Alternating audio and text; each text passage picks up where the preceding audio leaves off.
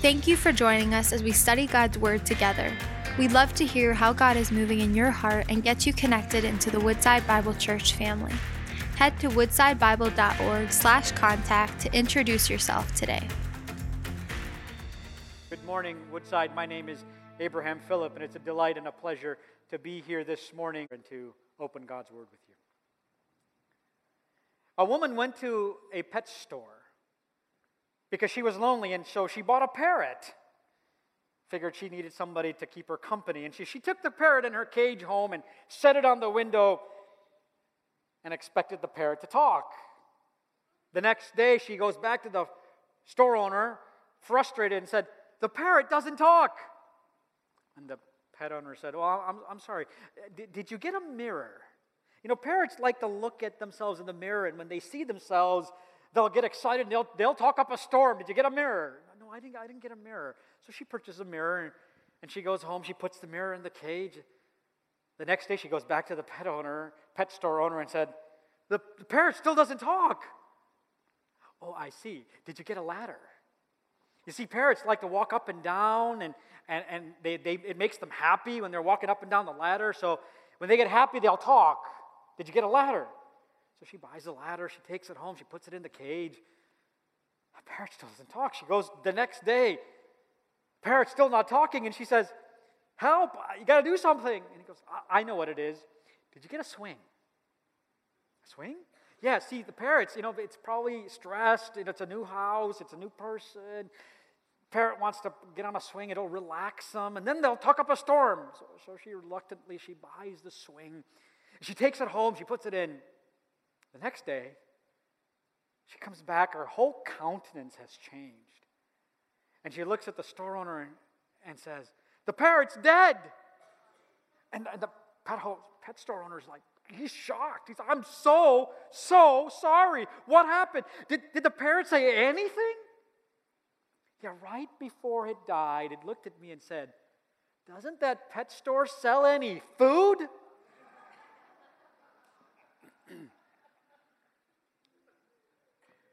Isn't it interesting that with all of the lights and all of the glamour and all the glitz and all the toys and all of the stuff, that sometimes we forget what our real priorities are? That we forget and we focus on all the wrong things because all the wrong things look so much better. But when everything is stripped away, like this season we're living in, as COVID has forced us into our homes and taken all of this stuff that we were so used to out of our lives, we're left with a few essential priorities in life. It's true for me. I hope it's true for you. That in this season, that which is true, that which is important, that which is and should be our priorities have risen to the surface, and we've realized that which we have missed all of this time. There's always a silver lining in everything, isn't there? and I hope this season you find yourself in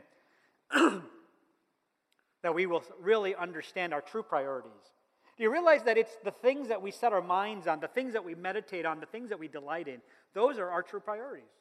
That's what we prioritize because that's what we delight in. And this morning, we're going to start a new series. It's called Assembly Required. And we're going to focus on a few priorities, especially the priority about us gathering together as a church and what we should do when we gather together whether we're here in person or we're watching online, what is it that we as a church body should be focused on and what should we prioritize and what should be the emphasis? We're going to go back and use the book of Psalms to help us uncover those things that are vitally important. Now, I'm so glad you are here. There are many of us who couldn't come here for whatever reason, and we're thankful that you're joining us by video, by electronic device. But wherever you find yourself, Let's pray that this series helps us to understand the heart of God as it relates to the church and how we, as the body of believers, can prioritize that which is closest and dearest to the heart of God. We've read Psalm number one. In fact, we're going to start in Psalm number one. I'm not going to read it for you. But in Psalm number one, we start with a set of priorities. Now, just let me start by saying the word psalm, if you're new to the church, the word psalm means song. And so, what we have in the Bible are 150 songs. These are, if you could summarize it, is probably the 150 greatest hits of the Jewish culture. That's what you have in your Bibles 150 of the greatest hits. And as we go through some of them, we won't go through all of them. We're going to see the priorities that God has for us as we live in this world as the body of believers. And so these psalms or these songs are things that are used to worship God. And these are songs that can also be used as a language of prayer that we can pray back to the Father in our times of need, in our times of joy, in our times of sickness, in our times of prosperity, in any and every season. We can sing and pray these songs back to God. But while these songs may lend themselves to doing that individually, they are meant to be done collectively. They are meant to be done in community. And that's what we hope to unpack and share with you over the next few weeks.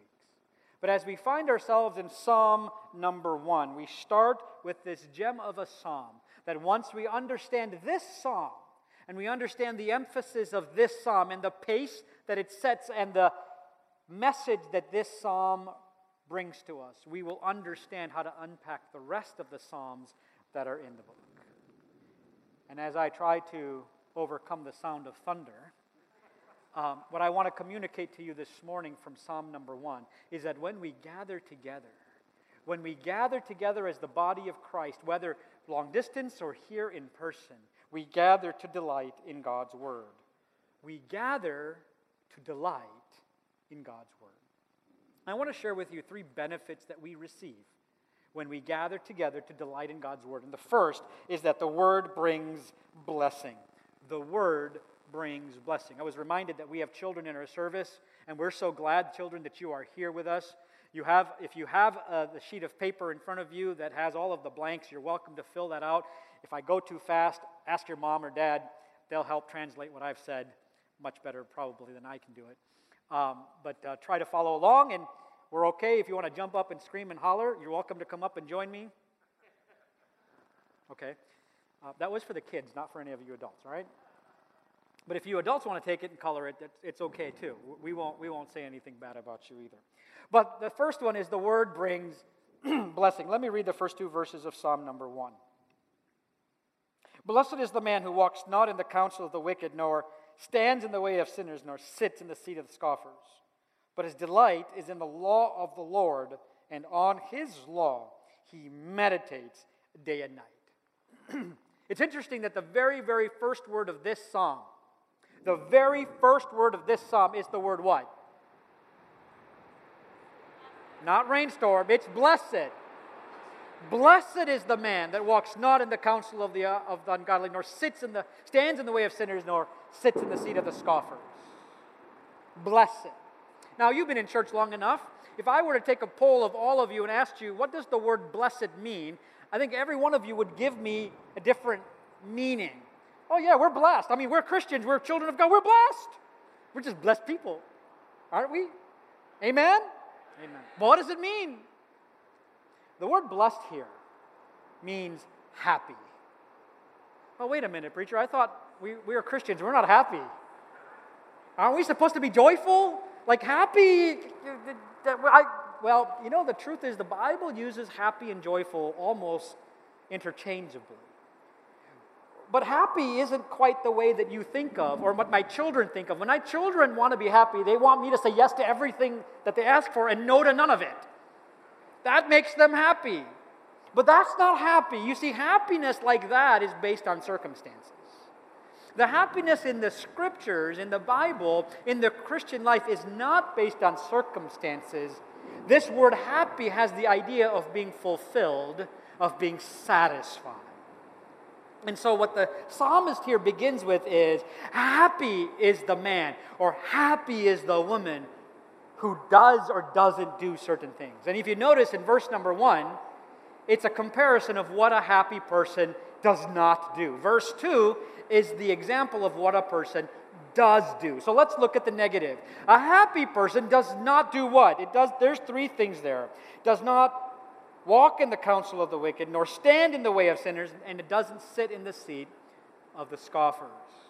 So, standing, or sorry, walking in the counsel of the wicked refers to the things that a person listens to.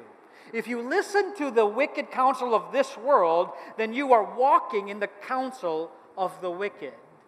That's what walking in the counsel of the wicked means. You're listening to, you're taking advice from this world and the wicked, those whose heart is not aligned with God.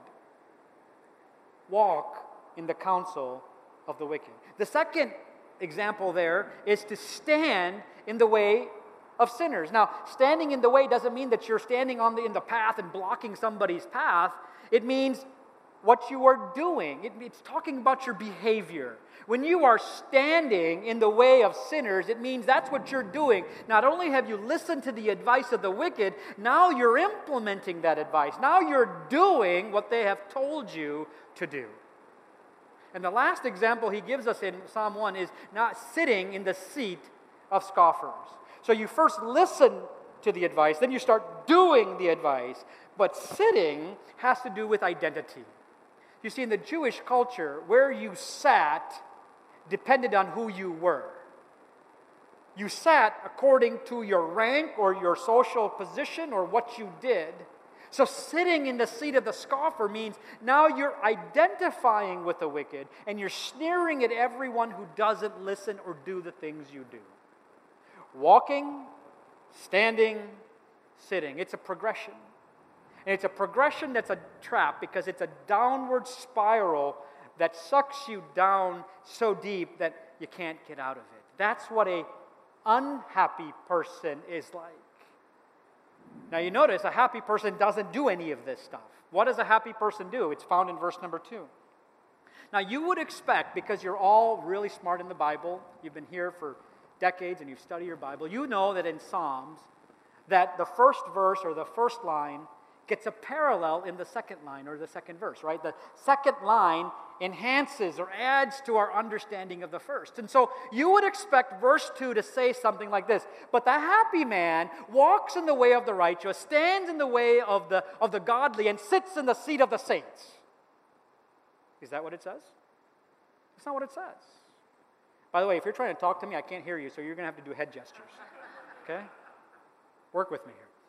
It doesn't say that. It says, but the godly, the righteous, verse 2, his delight, the happy person, his delight is in the law of the Lord. Now, wait a minute. That doesn't sound like a parallel to me. That looks different. You see, the psalmist has taken a left turn to capture your attention and mine. He's creating a discord in the verse to point to something important. You see, a person who's not blessed, a person who's not happy, has filled himself with the words of this world, has done what is what that word and this world and the wicked have told him. So you're listening and are surrounded by the world and the advice of this world. But a blessed man, a happy man, surrounds himself and fills himself with what? The Word of God. You see the parallel? There is a parallel. No longer are we listening to the world, we're listening to the Word. No, no longer are we doing the advice the world gave us, we're doing the advice that the Word gives us. You see the parallel? Happy is the man who delights in the law of the Lord. Now you're looking at me and I know what you're asking. What's the word delight mean? I'm, I'm so glad you asked. This is the best way I can explain it. When, when my children were little, and, and we have children here, when your parents tell you we're going to the ice cream store. Who's interested? Three, four, five, six, uh, seven of you. We'll pray for the rest of you. And if you're lactose intolerant, I'm sure there's some soy or coconut or something. We'll find something for you. But when my children were smaller, much, much smaller, they're all too old and sophisticated for this. If they're watching, I'm sorry, I'm using you. When I told them we were going to the ice cream store, their eyes would get big as saucers and their mouths, you could tell that they were slobbering because, well, you could see it. Because in their minds, they're picking out the ice cream and their mouth is watering because they can almost taste it. And we get to the ice cream store and they want a big scoop in a cone. I want them to get a small scoop in a bowl. And so we have to compromise. So we say, okay, can I get a small scoop in a cone? And I'm not sure these people know what a small scoop looks like because these guys, you know, they take the, the thing and they bring this big ball of ice cream and they stick it on this cone. I'm like, I asked for a small scoop. Here it is. And my kids, they love it. They go to town, and they lick it, they, and then you go outside and the weather's hot, it starts to melt, and it melts down that cone and all over their hands and all over their face and all over their shirt. Mothers, you know what I'm talking about. They're loving that ice cream. Do they care that's all over their hands and all over their shirt and all over their face? What's the answer? No, because they're delighting in the ice cream. That's delight. Blessed is the man who or woman who delights not in ice cream, but in the Word of God. Blessed is the man or woman who delights in the Word of God. That's what delight looks like. And so, if I asked you this morning, when you read the Word of God, is it more of a duty or a chore or something to check off of your spiritual checklist? Or do you read the scriptures because you delight in it? You soak in it. You want it all over your face and your shirt, and you don't care because it's the Word of God. It's the love letter of a God who loves us and wants us to know who He is. Blessed is the man, happy is the man, satisfied is the man or woman who delights in the Word of God. By the way, there's a second part to this delight. The psalmist, in the end of verse number two, goes on to tell us that a happy person who delights in the Word of God meditates on the Word day and night. Meditates on it day and night. Now, if I asked you, what does meditation look like? If, if I had to ask you what the world defines meditation as, the world would tell you that when you meditate, you hum something and you're trying to do what with your mind? You're trying to clear your mind. You're trying to empty your mind. You're not supposed to think of anything. Can I just tell you that's not what the Bible says? The Bible says when you meditate, the word meditate here means to continually and constantly fill your mind with the Word of God, to saturate your mind, to think about it like you're chewing gum over and over and over again, sucking all of that flavor and nutrition out of that piece of gum or out of the Word in your mind. That's meditation. That's meditation. Now, I know you're asking, but that doesn't make sense. I've got stuff to do, I've got places to go. How do, how do I meditate like that?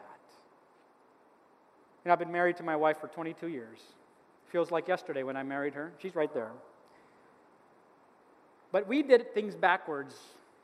22 years ago is a long time. I know some of you are here back when the dinosaurs were here, but just after the dinosaurs, we got married. And we did things backwards. We got married first and we dated second. She was still in India, I was here. She was going to school, finishing up before she came. And back then, we didn't have cell phones, we didn't have WhatsApp, we didn't have FaceTime. We had, I think we still had the rotary dial phone. We didn't have an international plan. Phone calls cost a fortune. And so, you know what we did? We wrote those old things called letters. I've never written a letter in my life till I met her. But I wasn't the first one who wrote, she wrote. And I remember receiving this envelope. It was thick, it was stamps all over the front of this thing. And I didn't realize why until I opened it and a book fell out. Eight pages. Eight pages of letters. I mean, wow, I didn't know you could write that much. But I read every word. I read every word. I devoured her letter. In fact, most of the time I was walking around in a daze, and if you asked me what I was thinking about, guess what? I was thinking about that letter. You see, she had wrapped all of her love and all of her emotions and all of her thoughts into words. And I read it and I devoured it. And guess what I was doing? I was delighting and meditating on her letter. Friends, this is God's love letter to you. Do you do that with this letter? 66 letters of books in here written for you to understand the heart of an awesome God who loves us and cares for us and wants us to know who He is, who's written His thoughts and His emotions and His love for us. In here, do we saturate ourselves with His Word?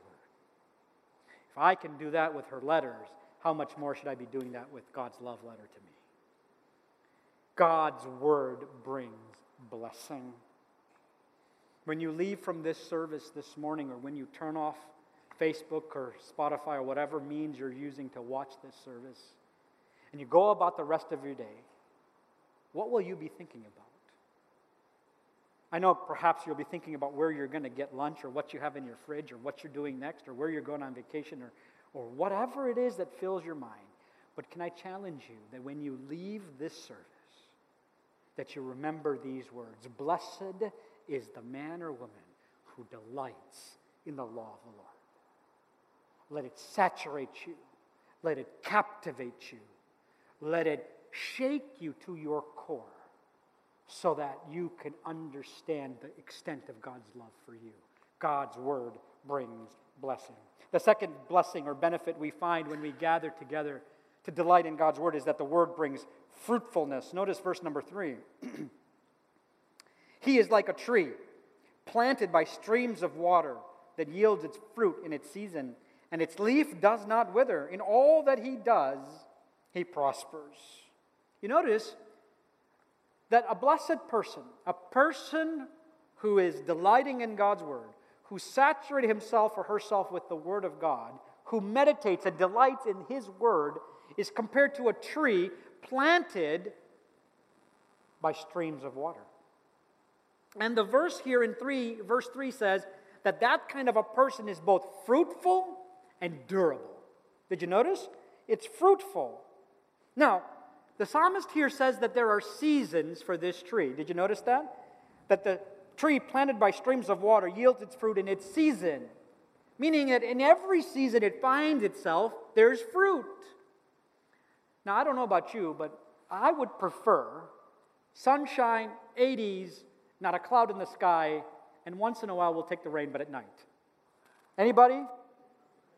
Okay, the rest of you, either you're not paying attention or you want winter and you want ski. I'm not, this skin color doesn't do well on skis. All right? 80s, sunshine, you got me.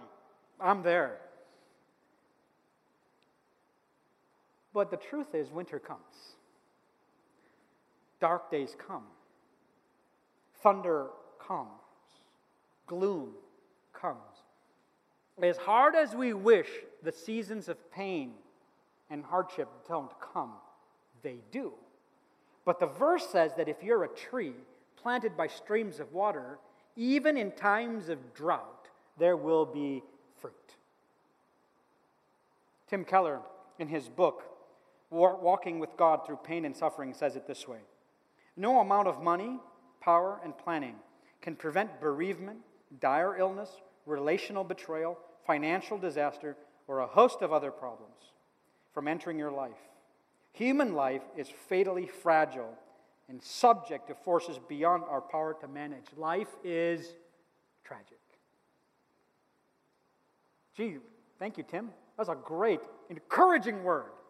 But you see, he's not finished. He goes on to say, So, suffering is at the very heart of the Christian faith. It is not only the way Christ became like and redeemed us, but it is one of the main ways we become like him and experience his redemption. And that means that our suffering, despite its, its painfulness, is also filled with purpose and usefulness. Did you catch that?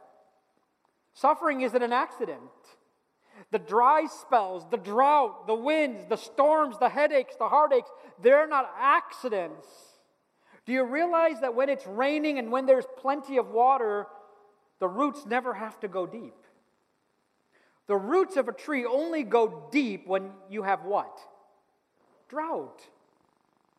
And so it's in seasons of drought that your roots go deep into the rock of Jesus Christ. And it's in those seasons that you learn the breadth and the length and the height and the depth of the love of God for you. Amen? That's what happens when it's dry. It's not all bad because even then, when everything else is stripped away and all you have left is Jesus, you realize that Jesus is all you ever needed. the word brings faith, uh, fruitfulness. You're like a tree planted by streams of water. Did you notice that our leaf does not wither? Doesn't matter what the seasons may be. Doesn't matter how much headache and heartache there is. Our leaf will not wither. And in every season, there is fruit. But you have to delight and meditate in His Word. It only applies to a happy person, a blessed person, a person who takes delight in the Word of God. At the end of verse 3, the psalmist here tells us that the happy man or woman is not only fruitful and durable, but successful. Did you notice that? In everything he does, he what? Prospers. I'm like, sign me up. Like, where do I go to that, do that? I want everything I do. Right? What does the word tell us? If you, if you do this, prosperity means healthy and wealthy and wise and like everything is perfect. I got lots of money in the bank account. I've got lots of cars and homes and kids. Perfect, maybe, maybe not. Right? Like that's the level of prosperity the world tells us. But the Bible teaches a different kind of prosperity. The Bible says that you're prosperous when you are faithful and fruitful in every season. That's when you're prosperous. You see, when you're planted by streams of water and your roots run deep, not only will your leaf not wither, but faithfulness and fruitfulness become who you are. And you get to share that fruit with everyone around you. The Word of God brings fruitfulness. By the way, that's why we gather together. We gather together, whether at home or here, to hear the Word of God preached and to listen to it explained. Because the Apostle Paul tells us in Romans 10 faith comes by hearing, and hearing through the Word of God. And so, as you're listening to me, faith is blossoming in your heart.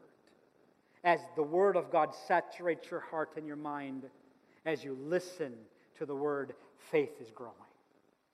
That's a blessed person. And so we gather to delight in God's word. The third benefit we find in verses 4 through 6 is that the word brings salvation. Notice, the wicked are not so, but are like the chaff that the wind drives away. Therefore, the wicked will not stand in the judgment, nor sinners in the congregation of the righteous. For the Lord knows the way of the righteous, but the way of the wicked will perish. You see, the righteous man was rooted, fruitful, strong, but the wicked are not so. Did you notice that in the beginning of verse 4? While the righteous man is blessed, happy, delighting, a tree by streams of water, the wicked are not so. While the fruit and the usefulness and the blessing is there for a blessed person, the wicked are not so. The wicked, instead of being compared to a solid tree, is compared to chaff. What's chaff?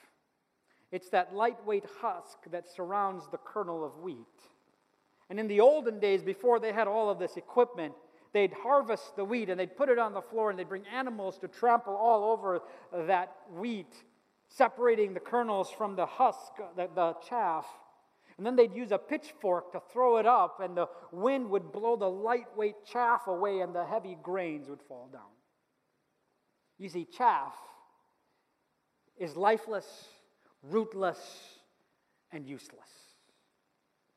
What a comparison between a happy, blessed person and the wicked.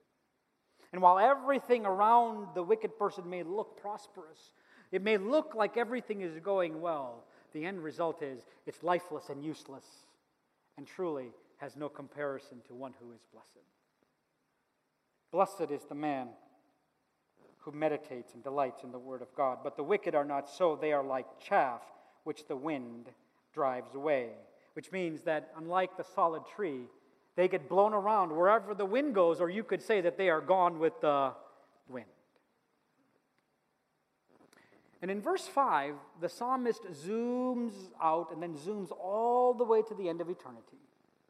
There at the brink of eternity, standing before the judgment seat of Christ, the psalmist says there's a distinction made. There's a distinction made between the righteous and the wicked. And you see, the wicked at the end of time won't be able to stand with the righteous. This chaff, this useless, lifeless husk that had everything in this world, perhaps, at the end of time will end up with nothing. Because the way of the wicked it says at the end of verse 6 will what? Perish. There is no joy, there is no reward, there is no help for the wicked. Because God, it says, knows the way of the righteous. You know what the word know means? Know doesn't just mean an intellectual knowledge, it means an intimate, personal knowledge. I am so thankful that I know God and that more importantly, He knows me. You see, He knew me before the foundation of the world, and He died on the cross for my sins. And he showed me the depth of my sin and how sinful I was. And it drove me to my knees where I repented of my sin and I accepted Jesus as my Savior. And the moment I called on his name, I was saved. He knows me. It's not because of any merit on my part, not because I was worthy. There was nothing in me that desired anything, and yet He loved me anyway. He knows me. Karl Barth, the Swiss Reformed theologian, in 1962 was standing in Rockefeller Chapel on the grounds of the University of Chicago. Very famous man at the time. And after a, a, speaking engagement that he gave at that center, at that chapel, during a time of Q&A, a student stood up and said, Mr. Barth, Dr. Barth, can you summarize all of your learnings and all of your knowledge? Can you do it in one sentence? He said, Yes, I can. I can. You see, it's a song that I learned at my mother's knee. Jesus loves me, this I know, for the Bible tells me so. You see, everything you need and I need for life and godliness, it's found here. Everything I need to know his heart is found in here. The fact that the wages of sin is death, but the gift of God is eternal life is found in here. The fact that if I'm justified with Christ, then I have peace with God, it's found in here. Everything I need to know the heart of God is found in here. This is the place we go, we can stand on that fact because the Bible tells us so. The Word of God brings salvation. May I ask you this morning as, as you're sitting here, have you given your heart and life to Jesus Christ? Have you come to the place where you've recognized the depth of your sin and the mess that we have made with our own lives and recognize that on the cross of Calvary, Jesus Christ died for you and for me, that his love was so strong it held him to that cross, bleeding every drop of blood out of his body for you and for me? Why? Because the wages of sin is death, and that's what we should have been. We should have been. But he died in our place, he took the penalty. Have you accepted him? The Bible says the moment you call upon the name of the Lord, you will be saved. How many of you are glad this morning that God knows you? Praise God. Praise God. God knows the way of the righteous. Whether you're here this morning, you're watching, may I encourage you to surrender your life. To just say, Lord Jesus, I've made a mess of my life. I have sinned and I have come short of your glory. Would you please come into my life and forgive me and save me and take over because I can't do this anymore? And the moment you do that, He'll come in. He'll take up residence in your heart and He will be Lord and Savior and He will know you. Why don't you allow today be the day that you give your heart and life to Jesus Christ? But, friends, if you do know him and he knows you, praise God for you. But may I, ask you, how much delight do you and I have with the Word? Is the love letter of God deep and buried deep in our hearts and our minds, saturating every moment?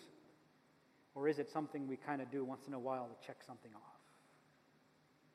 May I encourage you to get serious about the Word and serious about the church serious about hearing and studying and listening and learning and meditating and delighting and wringing every bit of spiritual sustenance from these pages because this allows you to be a blessed person planted by streams of water.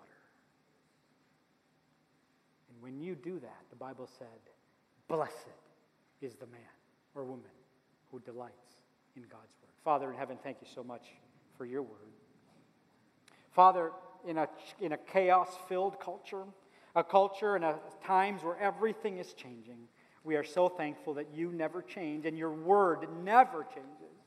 That you are the same yesterday, today, and forever. And because of that, we can have the assurance that if we put our faith and trust in you and that we put our faith and trust in your word, we will never be shaken, that we will always be fruitful, regardless of the season we find ourselves in. And so, Father, for my brothers and sisters here this morning and those who are watching, may we learn to delight in you. Father, forgive us for the times where it was a chore, where it was just duty that drove us to read. But Father, give us a delight and a passion to read your love letter to us. May it captivate us again. May it saturate us again. May it compel us to repentance and to good works live a life that brings glory and honor to you. Father, if there's anyone here watching who doesn't know you yet, may today be the day where they surrender their lives to you. That they would allow you to be the Lord and Savior of their lives. That today would be the day where they say yes to Jesus and no to this world. Blessed is the man who delights in the Word of God. Be careful to give you the glory. Thank you for joining us as we study God's Word together. We'd love to hear how God is moving in your heart and get you connected into the Woodside Bible Church family. Head to woodsidebible.org slash contact to introduce yourself today.